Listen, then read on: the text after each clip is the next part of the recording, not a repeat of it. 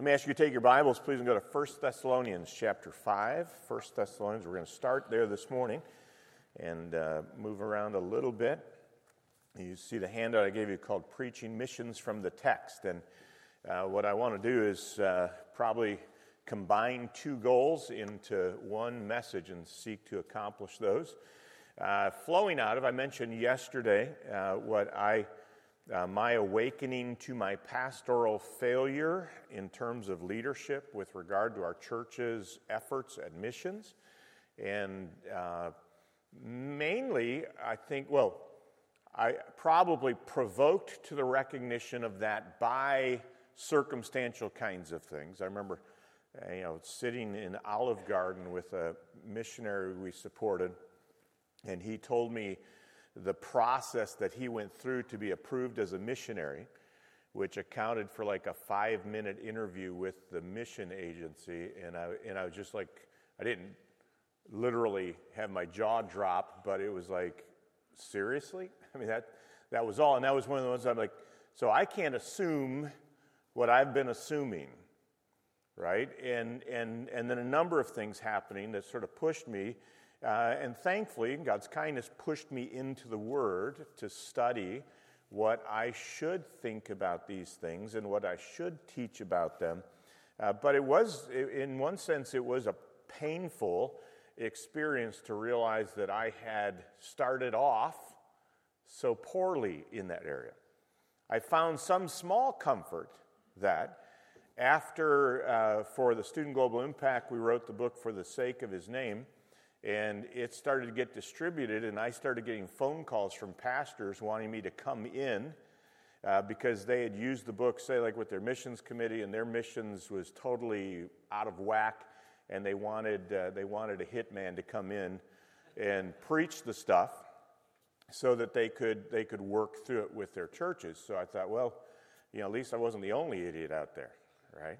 And those guys, some of those guys had the advantage of they got called to a church that was out of line in that regard. Uh, so so I, I, came to the conclusion that, that it was a much larger problem, perhaps, than, than I realized. And so, uh, you know, that's why I think the drum needs to just keep being beaten. You know, we need to think biblically and theologically about the task that Jesus has entrusted to us.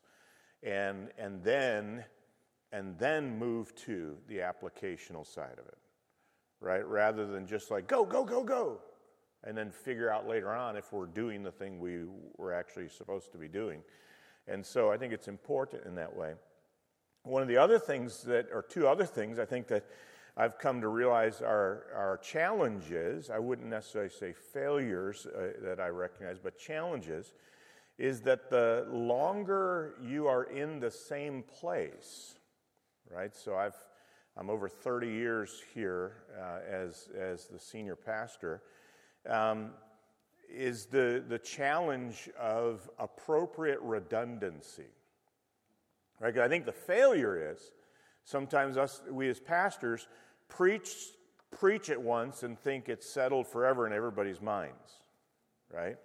And, and the reality of it is uh, just the nature of turnover in churches that wonderful series that you preached to lay out your missions theology, you know, 15 years ago, a third of the church wasn't in the church, right? Another third was there, but they weren't listening, right? And, and I, don't mean, I don't mean that in like a bad way, but it, it just, there's always this combination of, you know, they may have heard you, but it wasn't actually something that was resonating with them as much as it should have for whatever reason, they had a lot of things going on and they just, you know, it just didn't, didn't drive deeply into their heart and, and radically change their way of thinking about things. Um, and then you have people that weren't, were at church but not under your preaching, right? Because you usually got people doing nursery, all kinds of stuff, and they just, they, did, they may have heard, you know, let's say you had six sermons, they, ha- they heard four of them, but they didn't hear the whole thing and if they had kids sick and all that stuff. So the reality is, all kinds of people missed it. And so it's, it's a mistake for us to think that we preached on it once, that settles it, everybody's on the same page, we're good. Right? And, and so we have to recognize that tension. And I think also there has been a tendency in our churches to, uh, uh, this is, is probably oversimplification, but to only preach on missions at points of special emphasis. A missions conference, a missions Sunday, right? And, and, and in that sense, uh, often can be basically the same sort of simplified version of missions that gets into that kind of a format, right? It's Mission Sunday, so go or give, right? And, and so it just gets restricted to that. And, and actually, I think we limit ourselves, as I'm going to try and unpack for us, but I think also we, we practically, right, we, we practically, um, by doing it that way, take the task that Jesus gave to us and relegate it to the program. Right? Okay, we're going to have a missions conference. So this is the, you know, used to be full week. This is now the three days. Now this is the Sunday that we really focus on missions. Right? And we talk about our missions program. And, and so all of a sudden, the normal life of the church is operating all the time. Oh, yeah, yeah, yeah we're going to talk about missions now. Or we have a mission area. Right? Instead of it actually being woven in to the lifeblood of the church as the expectation of God for the whole church. Everybody embracing the task that Jesus commissioned us to do. So I have a, a dual goal that I hope I can accomplish and will pursue, which is to review or highlight core Great Commission truths with, second goal, a view to helping us be better shepherds over the Great Commission ministry of the church. All right, so those are the two goals highlight core Great Commission truths with a view to helping us shepherd more effectively in the Great Commission ministry of our church. And I'm actually going to handle those, though, in reverse order. I want to talk about us shepherding well and then, and then move to the, the sort of review and see if I can uh, help help us think about that a little bit. So, want to start real quickly. Two principles that I think drive what I want to try and emphasize this morning. The first is this shepherds are called to lead and feed. 1 Thessalonians 5 12 and 13. But we request of you, brethren, that you appreciate those who diligently labor among you and have charge over you in the Lord and give you instruction and that you esteem them very highly in love because of their work. So I'll, I'll grant right off the bat that this doesn't actually mention the word shepherd, elder, overseer, but I think most recognize that that's the function that's going on here. People who have charge over you and give you instruction uh, is where we get the concepts of leading and feeding the flock right? So, responsible for setting direction of the church and communicating God's word and will to the church. That's, that's how we shepherd, right? That's what we're called to do, to lead and feed. Now, if you just jump over to 1 Timothy 5, another, I hope, familiar text in this kind of a context, I would suggest, secondly, that shepherds lead best through feeding, right? That it's not we're organizational men who, who are great leaders because we draw up wonderful ministry slash business plans and, and, and operate and execute those, but that the primary point of our leadership is through the feeding of God's people, the teaching of His Word about what the church is supposed to be and do. That we're exposing them to that truth so that we're influencing their beliefs and behaviors to accomplish the mission of Jesus Christ. Right, so we're using our, our office and responsibility to proclaim the word and exercise that kind of leadership. 1 Timothy 5:17, the elders who rule well are to be considered worthy of double honor, especially those who work hard at preaching and teaching. And, and again, uh, some, uh, there's debate about this text in that regard that some try to separate into ruling and teaching elders. I don't think that's a good uh, unpacking of the text. as if uh, you have elders who are not responsible for preaching and teaching, since one of the qualifications is, in fact, that you are to be apt to teach. Uh, and Paul talks to all the elders who have been made overseers by the Holy Spirit to shepherd the church, and, and, he, and he commends them to the Word of God and His grace, that it's that exercising of it. So, all elders, our pastors, our overseers are responsible for the preaching and teaching of God's Word. And, and those who are doing this well are worthy of double honor.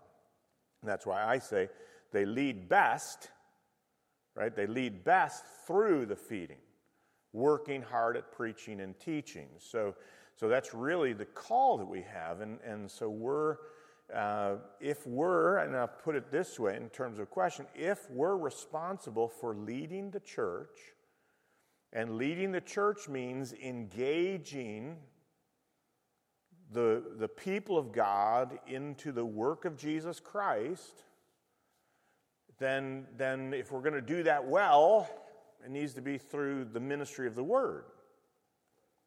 Right? That we're actually uh, showing them what Jesus has commissioned us to do and what living that out looks like. Right, that's the basic platform from which I'm, I'm trying to work. So let me do a little, a little work here on the practice side of it. And I've just put these in there to, to try and show you where I'm coming from. Expositional preaching is a method of preaching which unpacks the original meaning of a passage, correlates it with the unified message of Scripture, and makes appropriate application to its contemporary hearers. That's, that's something sucked out of my homiletics one notes, right? So that's what we try to focus on. That's what expositional preaching is. It goes into the text of Scripture and, and unpacks the original meaning. What, what did the author intend when he wrote these words? And, and so we dive into the Scriptures to understand that and because the Bible is a unified message, we want to make sure we correlate it with the rest of what God has said in, in two ways. One is that the rest of Scripture has an effect on our understanding of this text, right? We're not going to understand this text in a way that contradicts the rest of Scripture, right? That's why we sometimes talk about the grammatical, historical, theological interpretation, right? The, the passage we're in cannot be taken contradictorily to the rest of Scripture. So there's always that aspect of it. But also, this passage makes a contribution to our understanding of the Bible's message on this.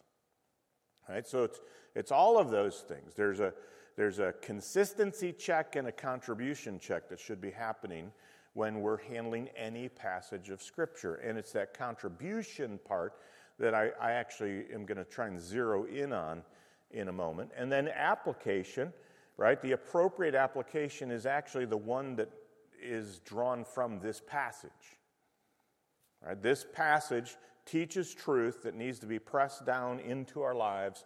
And, and so you can see the implication of this text for the way we live.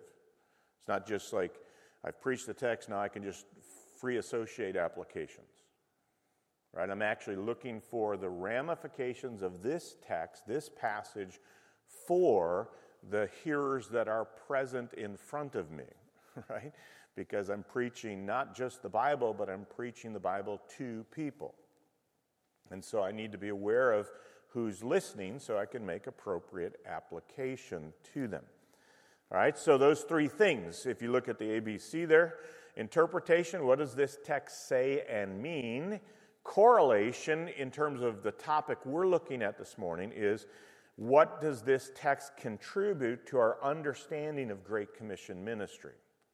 So I'm actually, as I'm preaching any passage, I could be asking the question what does this contribute to my theology of missions? What does this contribute to my theology and understanding of what Jesus has commissioned the church to be and do. Right? And so that's true in any passage. So I, it may not, right? i will grant that, right? It may not. I'm not trying to stretch it, make stuff up. I'm trying to find the legitimate correlation between what this text says and if it has any implications for what we understand about the mission. And what this allows us to do, uh, it really, it, it actually sort of forces us properly to do, is not restrict our preaching about missions to the few texts that we have explicitly identified as mission texts Great Commission, other commission texts, right? We, we think I'm going to preach on missions. I've only got, you know, 12 passages I can go to. And so we go back to those again and again, which isn't a bad thing. Remember, we need to have some built in redundancy, but we're also limiting ourselves from understanding the fuller picture of what God intends for us. Right? So, so we need, I think we can then expand it, and also in doing, right, we can, we can help people see that this is not just isolated to a couple things it's actually woven right through the New Testament. I mean, that, that it's actually just like last night with, with uh, actually Phil's yesterday, JD's last night. Those passages are there because the church was a missionary church. I mean, Paul tells Timothy to do what he told him to do precisely because of the mission of Jesus Christ. And the problems that they were wrestling through at Rome and in Corinth were precisely because the mission of Jesus Christ had penetrated their cultures and they were wrestling with it. And so Paul's doing missionary theology for them. Right? I mean, and that should be the expectation for us. Therefore, when we preach it, we should be preaching it with an eye to. This is here because of what Jesus commissioned us to do right? Not just this is the way you can get along in church.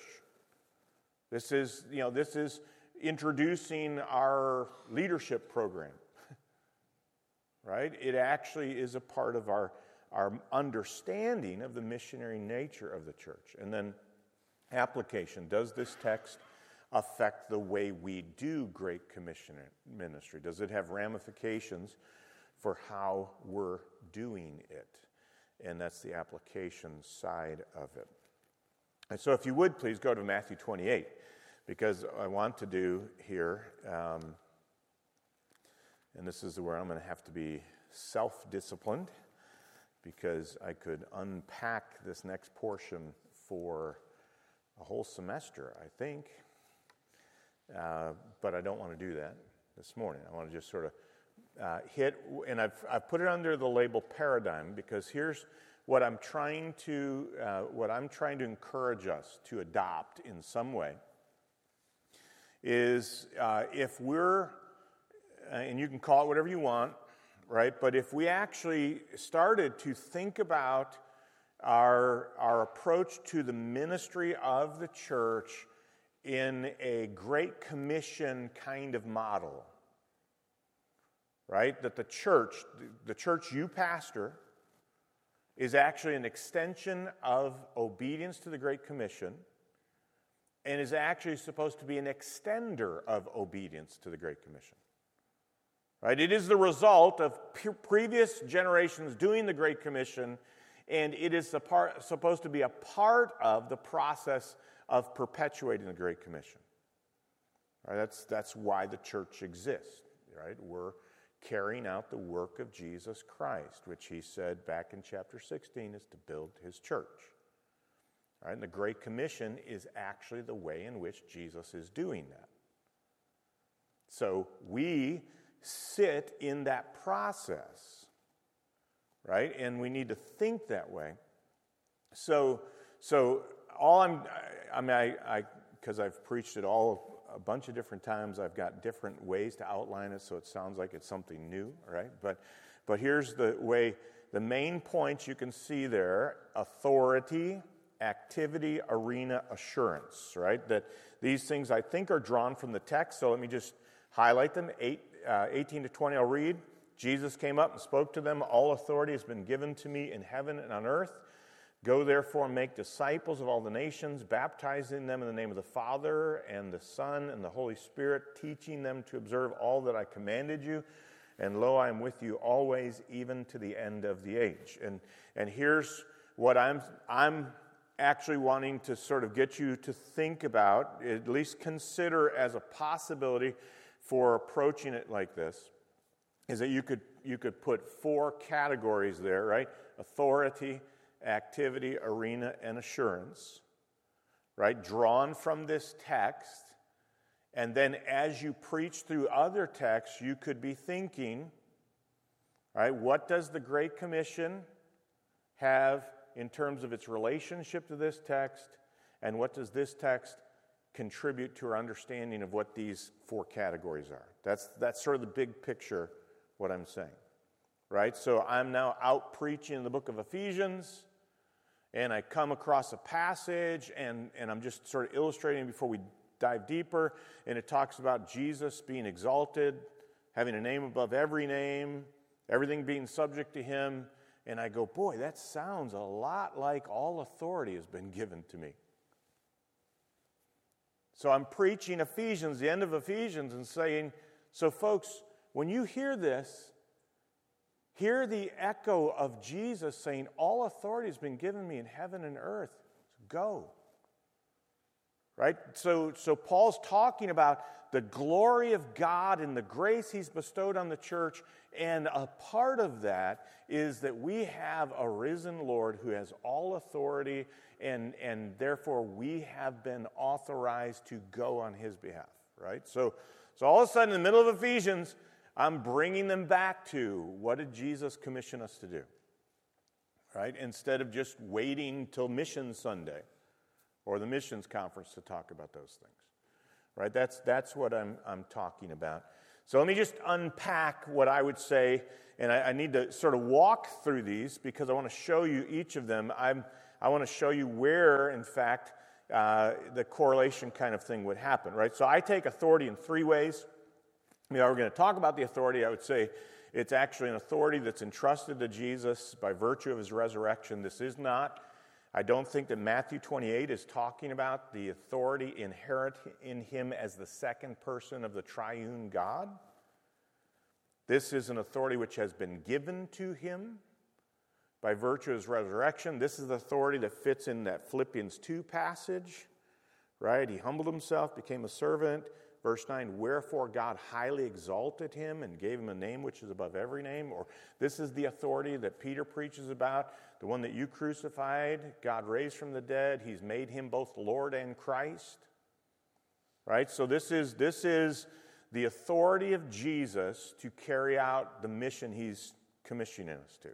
So that's why I have those three subpoints there uh, that we can go, right? We have permission and this is exactly where the apostles answer in Acts when they're told to stop preaching. They say to obey God or man in 419 and 529. So, so they're rooting it back to the Great Commission. God told us to do this, so we must do this, right? And that means then, if we're thinking about this as shepherds, that means that there actually is permission from Jesus to go any place in this world? And, and there are people in our churches who wrestle with this question, say, of restricted access countries. Well, that nation says you can't come in. And we're saying we need to go in. Romans 13 says, submit to them as powers ordained by God.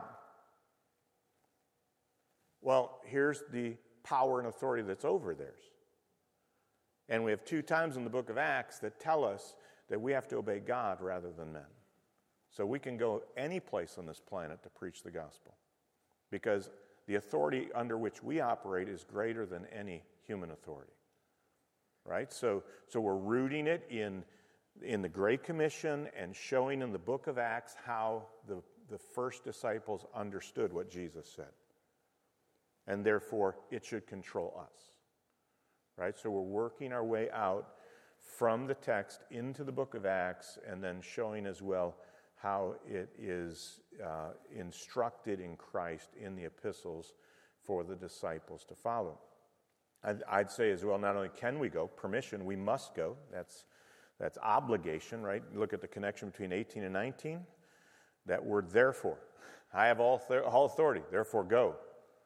Right? So we're commanded, we must go, and, and, and then we should go. I would actually say, if you read John 17, 2, Jesus talks about having been given authority over all men to give eternal life to those the Father's given him. So we should go because this is the means by which Jesus is going to call out his sheep. And he has authority to do that. Right? I know we might have differences on exactly how that's parsed out, but, but I think Jesus is clear that when he engages us in this mission, it is not a hope so endeavor. Right? John 10 16, he says, Other sheep have I which are not of this fold, them must I also bring, and they will hear my voice. And that's because he has authority from God to give eternal life. So we go out on behalf of the one who has the authority to grant eternal life and the powerful voice to call his sheep to himself. So we're not going out going, man, I sure hope this thing works. I hope Jesus can fulfill his promise to build the church. No, it, we're going out in an authoritative mission from him. So here's what I'd be saying all text regarding human government, right? Anytime you pass a text in the New Testament about human government, there is a correlation and an application about the Great Commission that's laying there if we ask it. Right? So I'm preaching through First Peter and I come to the passages about honoring the king and all of that. I could, I could stop and say, now, folks, let's just think for a moment about how this fits into the mission that Jesus has given us with all authority. And sometimes we go into places and, and we're actually going in disobedience to the human government. Right? So all of a sudden here in 1 Peter, I open up missionary theology. Romans, I open up missionary theology. Right? Because any text about human government, I, I can correlate it with the Great Commission. I can say, okay, so, so we need to think now what is this? How does this text fit? Right? It actually would be in this side of it. How does this text fit with what we know Jesus said about our mission? And I can't take Romans 13 or 1 Peter to mean we don't have authority. I can't, I can't interpret it that way. Right? So I'm, I'm doing theology of missions from this text. And it gives me an opportunity to teach God's people so they can think about it. So when that brother shows up and saying, I'm going to, you know, one of those stands because I want to preach the gospel, there won't be people sitting out there, well, you can't do that. They say no.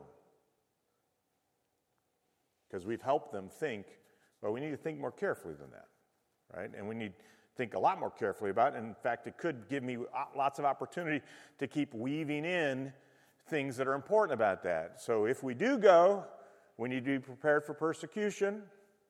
If we do go, we need to go with integrity, right? And if we go, we need to make sure we find ways to go that make sense to the people we're trying to reach as well as to us, right? So I just I just jump to application real quickly. And that's something I can say a thousand times. And it still won't be sinking in completely right?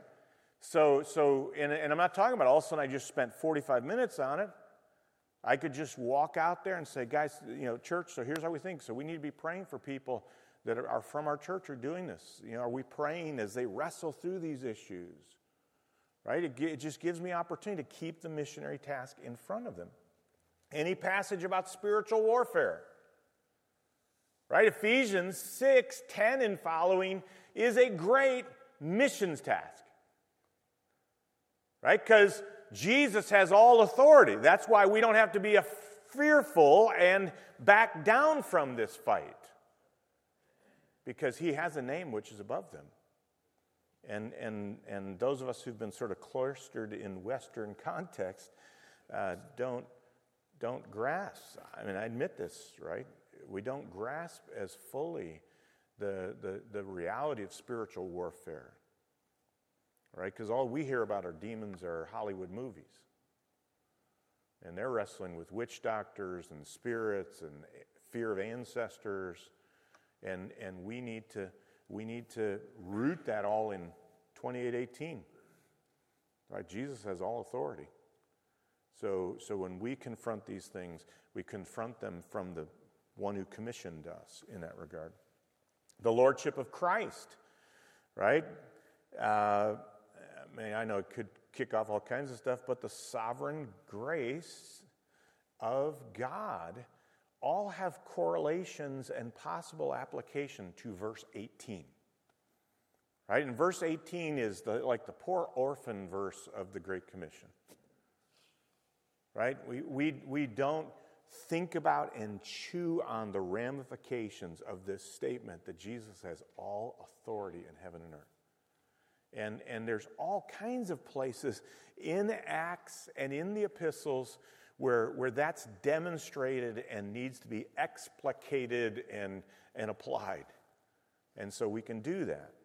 All right, look at the second peg, and that is the issue of activity. Make disciples, baptizing and teaching to observe. And again, I'm, I'm jumping to a lot of stuff. I, I, I would if I wanted to, I could unpack it in other ways, but let's just move to the, that means, I think at least, that the activity involves the, the, the pursuit of new converts, the forming of them into a new community, and then the perpetuation of new congregations. And I think in your notes I have new converts through the gospel, new community around the gospel, and new congregations for the gospel. And, and I take that as the new converts as disciples right? The, the Great Commission is, includes evangelism, but it is a mistake to say that evangelism satisfies the Great Commission. He says, make disciples. He doesn't just say preach the gospel.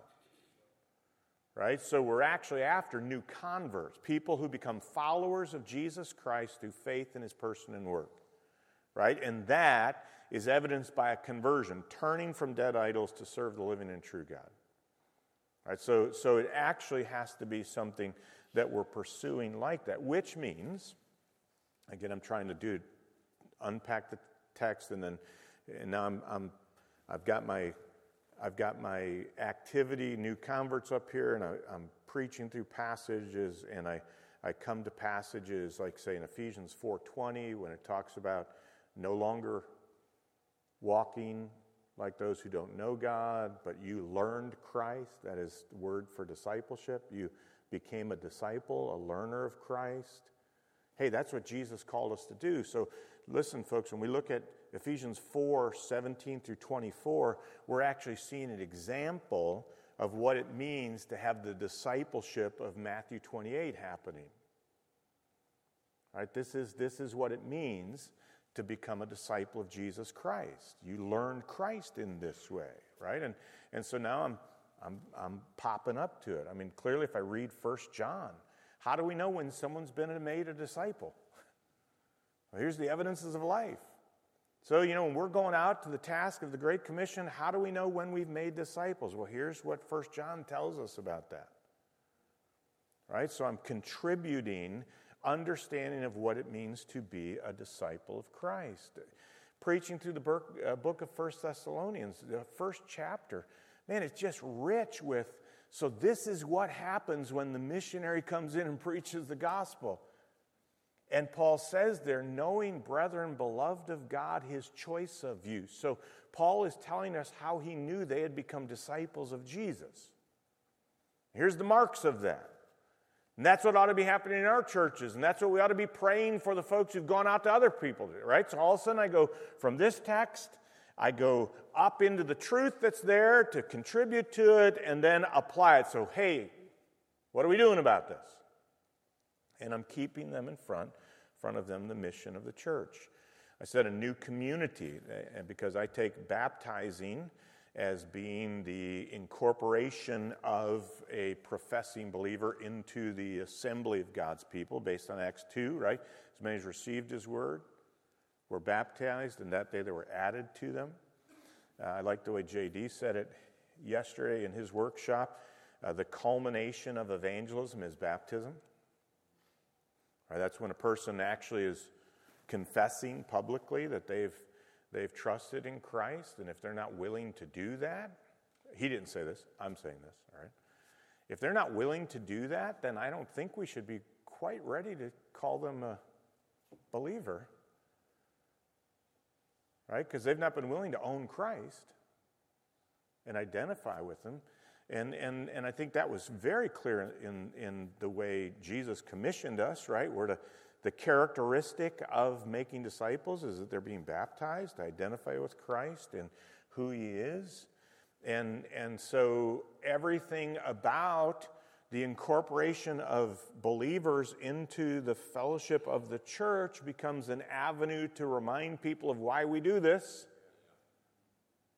Right? This is what Jesus commissioned us to do. This is what we're supposed to be pursuing.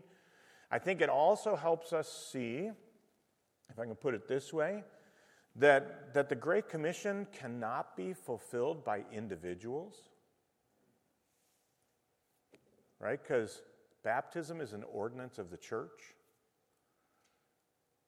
But a lot of times we preach the Great Commission as if it's just like an individual responsibility. You need to go fulfill the Great Commission. Well, the only way you could do that is if you've been sent by a local assembly and are resulting in the establishment of local assemblies, right? Because baptism is an ordinance of the church. It's not a privatized thing. So it's actually a congregational responsibility to which individuals must be committed. Right? So that gives me all kinds of, when I, I, I come through the book of Acts and the New Testament epistles, and I see what they're doing in Acts and how they're establishing churches at Antioch and, and in Asia Minor and I can start saying, so here's why they're doing this, right? This is why the church was important to them. It's because that's what Jesus commissioned us to do. It wasn't just get as many people saved as possible, it actually was call people to become followers of Jesus Christ through faith in his person and work and incorporate them into a believing community around the gospel. So, all church passages give me an opportunity to point back to that, right? I mean, yesterday, uh, I hopefully was an example of it. I'm preaching through 1 Corinthians 3 and saying, so what does this mean about the Great Commission? Paul describes his work as a church planter. Right? So that means pioneer missionaries are church planters. Right? So all of a sudden, 1 Corinthians 3, that we might just be inclined to just deal with it on the like established church reality problem, we should be setting it in the context of what Jesus commissioned his people to do. And therefore, we're bringing that to bear on the text and drawing out of that text implications for our understanding of it. Ephesians 4. Uh, I mean, I, here's what I would, I would say it this way. Okay? If you think about the logic in Ephesians and Romans, right? Ephesians 1 through 3 is all that God has done for us. 4 1 says, therefore walk worthy. Romans is 1 through 11, all that God's done for us. 12 1 is, I beseech you, therefore, brethren, by mercies of God, present yourself a living sacrifice. Do you know what the first thing the Apostle Paul addresses after 4 1 and 12 1 and 2? Life in the church. He talks about the use of your gifts and, and the fact that it's a body, the body of Christ through which the work is being done. Very first thing of discipleship he addresses is life in the church, right? Properly using your gifts in a, in a mode of humble service, Romans 12, understanding the need to cultivate unity and how Christ is working through the church 4 7, gifts given, 416, proper functioning of every part. Right? That's the first thing he tackles after he calls them to walk worthy of what God did for them. Right? And, and so that gives us an opportunity to say, so this thing that Jesus is building is really, really important. When you consider all that God's done, 1 through 3, 1 through 11, the first thing that is the evidence of your discipleship is that you are properly related to the assembly of God's people. Why is that so important? Well, you remember what Jesus told us to do? Go make disciples, baptizing them, teaching them to observe all that I command. Right? So, so we have to tie it back in. And then I have new congregations because I believe that's implied in the teaching them to observe all that I commanded you, right? So if the last thing that Jesus commanded us was do the Great Commission, and the Great Commission necessarily involves the planting of churches, then every church that embraces the Great Commission will be participating in the multiplication of churches. Right? And I say it carefully participating in the multiplication of churches because uh, not every local assembly may find themselves in a place where they can daughter a church right? Geographically, that might be the case. I mean, if you know, like you're the only church in a community of 300 people, you might not be wanting to say, let's start another church the other end of town, right? Um, you know, might be might be you're not able to do it uh, numerically with people leaving right away, or financially that you could take on the expense of daughtering a church, but you can, by God's grace, start to do what the Philippians did right away I mean, it's a fascinating thing when you read the book of Philippians, and this would be my point of tying it in, right? Paul says, Philippians 1 5, from the first day you became partners or fellowship with me in the gospel. And, and if you read through Philippians, you see exactly what that means. They prayed for Paul, right? They actually sent members of their church to minister to Paul. Chapter 2, Epaphroditus. Chapter 4, they actually sent money to help support Paul. More than once when he was at Thessalonica. You know Acts, right? Paul leaves Philippi, goes to Thessalonica. He's not at Thessalonica very long, and the Philippians sent more than one offering to help him. And why did they do that? Because Paul's missionary strategy was that he wouldn't accept money from the people to whom he was preaching. Right? 1 Corinthians 9, he didn't want the gospel to be of charge. The Philippians knew that. So they, already believers, sent money to help Paul be able to do what Paul was doing, which meant the Philippian church became a missionary minded church from its inception. Now, again, weave in 2 Corinthians 8. What do we know about the church at Philippi? They are a poor church. They're, they're those believers in Macedonia who, out of their abundant poverty, were giving. Right? So it wasn't some rich group of believers who said, hey, let's just send a little money out for missions. Right? They were digging in because the minute they received the gospel, they knew they'd been entrusted with the gospel and entrusted with the spread of the gospel. Right? So so again, I'm just trying to illustrate. So I'm preaching through the book of Philippians, and I'm just tying it into the book of Acts, and I'm tying it into the Great Commission.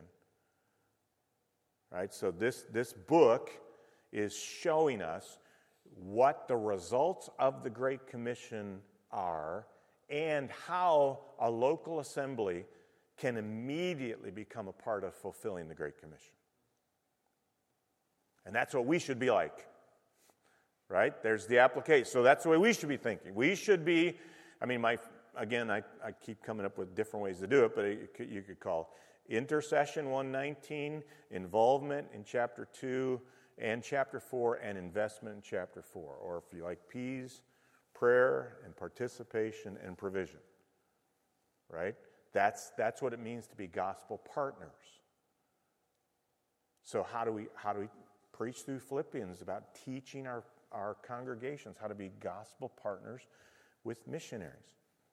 The multiplying of them. And you could go through Acts with those spread of the word throughout the whole region and say, so, folks, our responsibility as a church in, in obeying the Great Commission is to not just think about the people on the other side of the globe, but what about the people on the other side of this county that don't have the gospel, or on the other part of this region that don't have a gospel preaching church, right? So the gospel is supposed to land here and echo out like it did at Thessalonica, right? So that we're, we're uh, embracing the mindset of the Great Commission that we're always trying to see the gospel expand in a region. It grew and multiplied.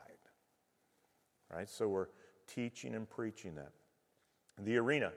The arena is all nations in Matthew 28. Go, all nations. And I just put it as two things new places and new peoples. Um, I think it's a both and, not an either or. The, the language in the other commission texts have geographical ramifications. Luke says, uh, preaching repentance for the forgiveness of sins in my names to all the nations beginning at Jerusalem. So it's, it's stated ge- geographically, right? Acts 1 8 uh, is giving us sort of the outline of the geographic expansion of the gospel through the book of Acts. Jerusalem, Judea, Samaria, remote parts of the earth. That's what Acts is going to record for us, and that's why it says all the way through Acts it's spread through the whole region, spread through the whole region. And it's using geographic language in that regard. In fact, I think I put the two references in, in Matthew, I think, to help do that. Uh, if you just jump back real quick, 24 14, uh, just trying to show you that um, I think sometimes the emphasis on new peoples has eclipsed new places in, a, in an inappropriate way. Right? So it says in 24:14, this gospel of the kingdom shall be preached in the whole world as a testimony to all the nations. Right? So it's a geographic statement, the whole world, and then a people group statement to the nations. And remember what's said about the, the anointment that was poured out on Christ in Matthew? If you go over to chapter 26 and verse 13, Jesus says, Truly I say to you, wherever this gospel is preached in the whole world, what this woman has done will also be spoken of in memory of her. So Jesus talks about what's going to happen in terms of global expansion of the gospel. Uh, obviously, it's a dangerous thing to say, why didn't he say it like this? right? This, truly I say to you, wherever this gospel is preached among the peoples, people groups or the nations, right? But he, he's comfortable using geographic, the whole world. In fact, Paul says that in Romans 1, it's preached in the whole world. Colossians 1, the whole world under heaven, right? That, that it's, it's not just people groups, it's every place where Christ has not been named, Romans 15. That's why Paul says, having no more room for me in these regions, I'm going to go to Spain. Right? He's going to another region. And, and so it's, it's a constant emphasis about the, uh, this isn't the right way to say it, but sort of the decentralization right? We don't plant the flag like a gigantic magnet and hope it sucks everybody in an entire region to us. But that we plant the flag, obviously gather community of believers, but we're constantly pressing outward into the regions around us until we can say, in addition to that, regions beyond. It's a both and. But the contribution, I think, that we rightfully, uh, probably the second or last quarter, say, of the 20th century became a, a big push was to think about people groups because the word nations there in our culture, we tend to think of nation as a geopolitical unit. And the word is actually not like, like you look at a map and you see a line, like there's Kenya, that's the nation of Kenya.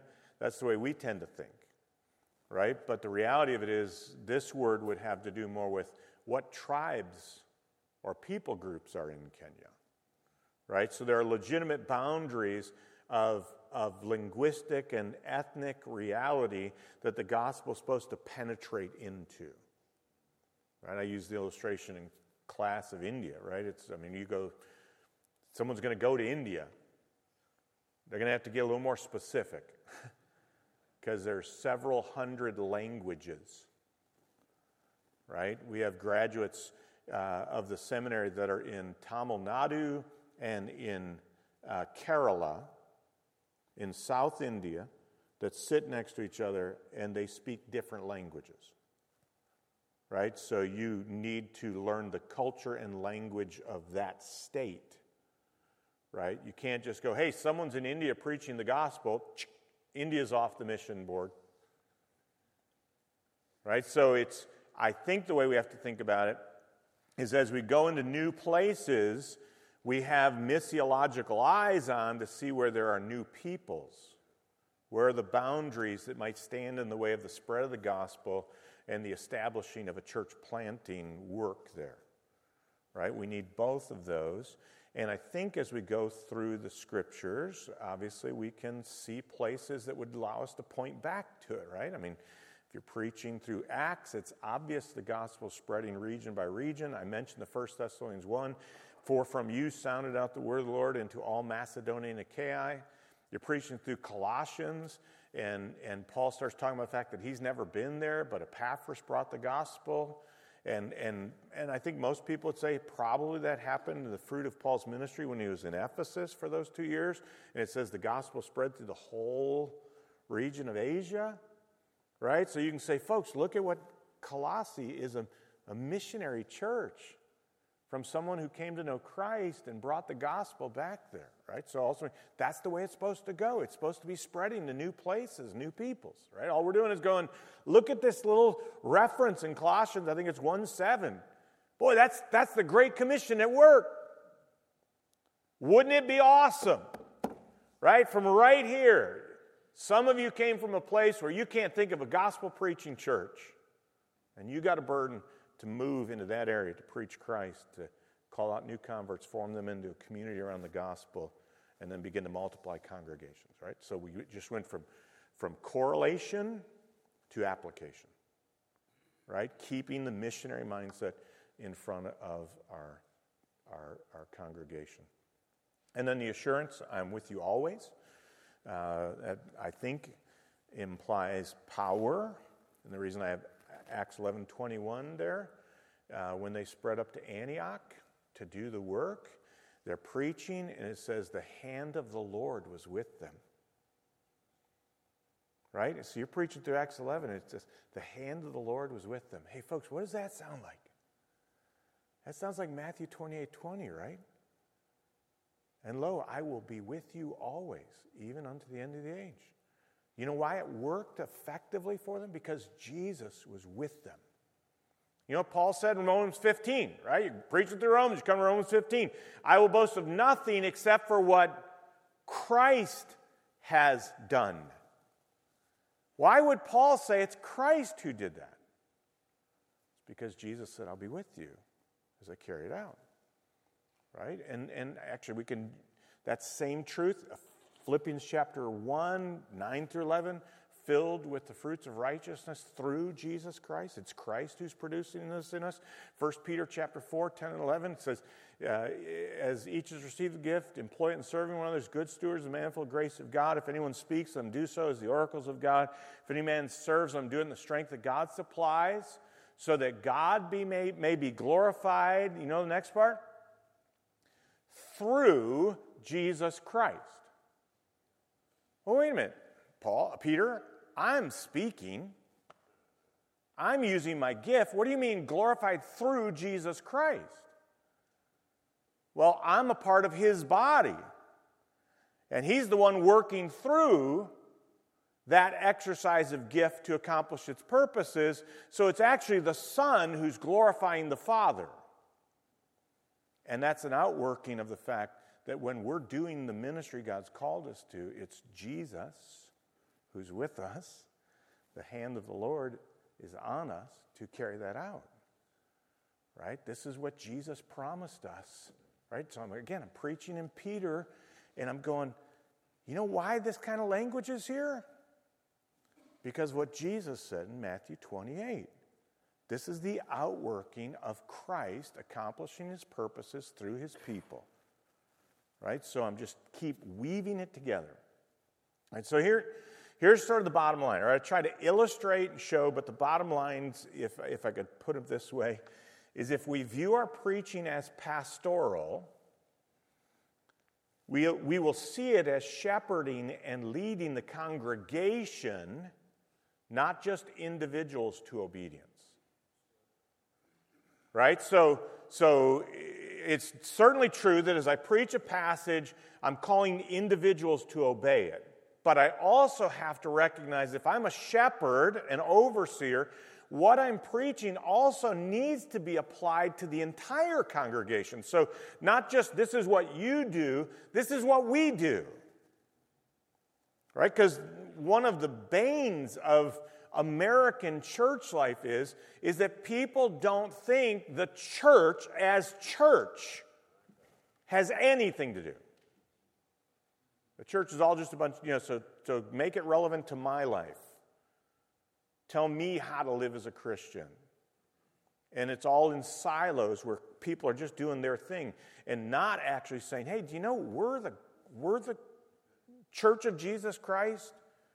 And we need to do what Jesus commissioned us to do. And in fact, I would be, I mean, I do say this, right? The church doesn't exist for you, you exist for the church. Jesus saved you, right? You are his workmanship, created in Christ Jesus unto good works. So you were redeemed and reshaped to do the thing he wants you to do. And chapter 4 tells you exactly what that is. You are a part of the body, and you need to supply exactly what you were made to supply. Right? You were saved to do the work of Jesus Christ. And therefore, you come not as a spectator and recipient, you come as a participant and contributor. We need to do what Jesus told us to do. Not just you need to do it, we need to do it. Are we telling people what the we responsibility is? So, if we're going to shepherd well, we have to. And I think if we're doing that, then we will seize textually given opportunities to help them see how the mission entrusted to us by Jesus is developed throughout the New Testament. Right? So, we will grasp, take hold of, seize textually given opportunities to help them see how what Jesus commissioned the church to do is being developed in the rest of the New Testament, book of Acts, epistles, right? Because we want to shepherd them into the understanding of what Christ called us to do. And I think we will spend time teasing out the applications so God's people understand both what and how the mission is to be fulfilled. So they understand it. And, and this, is, this is the ch- challenge, right? Um, you know, a couple years ago, well, sometime in the last whatever, uh, we were getting to, I'm trying to leave it as generic as possible so nobody could track it down. Um, we had one of our missionaries back, and uh, we were having a luncheon with folks that had connected to it, and they were going to do a question answer time. And I'm sitting there as a pastor, and I'm listening to the questions and getting sort of depressed. Not really, but going, boy, they're, they're asking questions about the least important thing that this missionary is supposed to be doing. Right? And, and here's my conclusion I haven't shepherded well. Right? That's, that's the conclusion. I want you to make clear. I didn't look at them and think, what a bunch of idiots.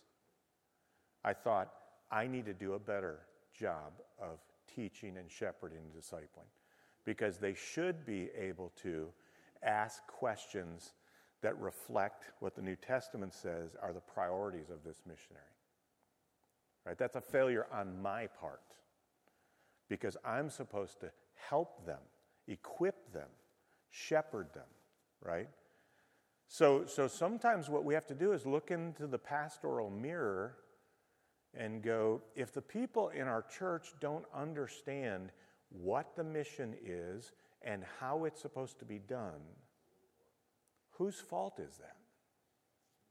If pastor teachers exist for the equipping of the saints to do the work of the ministry for the building up of the body, The problem is ours, right? And I don't say that to put you on a guilt trip. I'm just saying sometimes we've never even talked about that, right? I need to have them understand what it is that we are supposed to be doing as a church.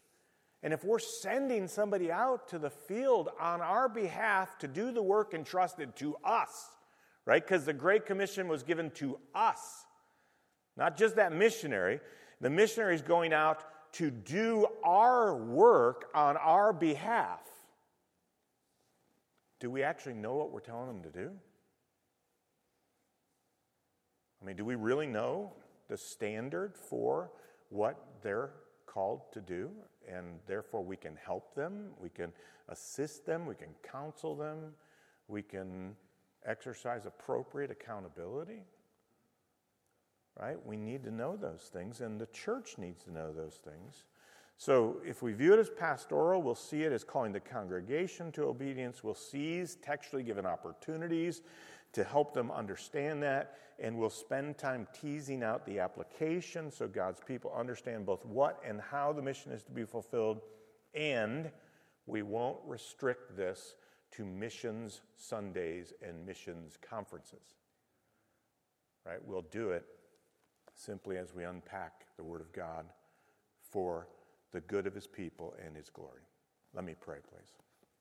Father, thank you for your word, and thank you for the richness of it uh, that we can spend and will spend our entire lives meditating on it and the, the truth that's in it and the ramifications of that truth. And so, would you please use this time this morning to be perhaps a, a provocation to us to be more faithful in this task, more more committed to Great Commission leadership through the teaching of your truth. That we, as we have charge over and give instruction, might be mission minded about that. Leading God's people to embrace the mission entrusted to us and to do so with, with good biblical understanding and wholehearted commitment to honor our Lord and Savior, Jesus Christ, in whose name we pray. Amen.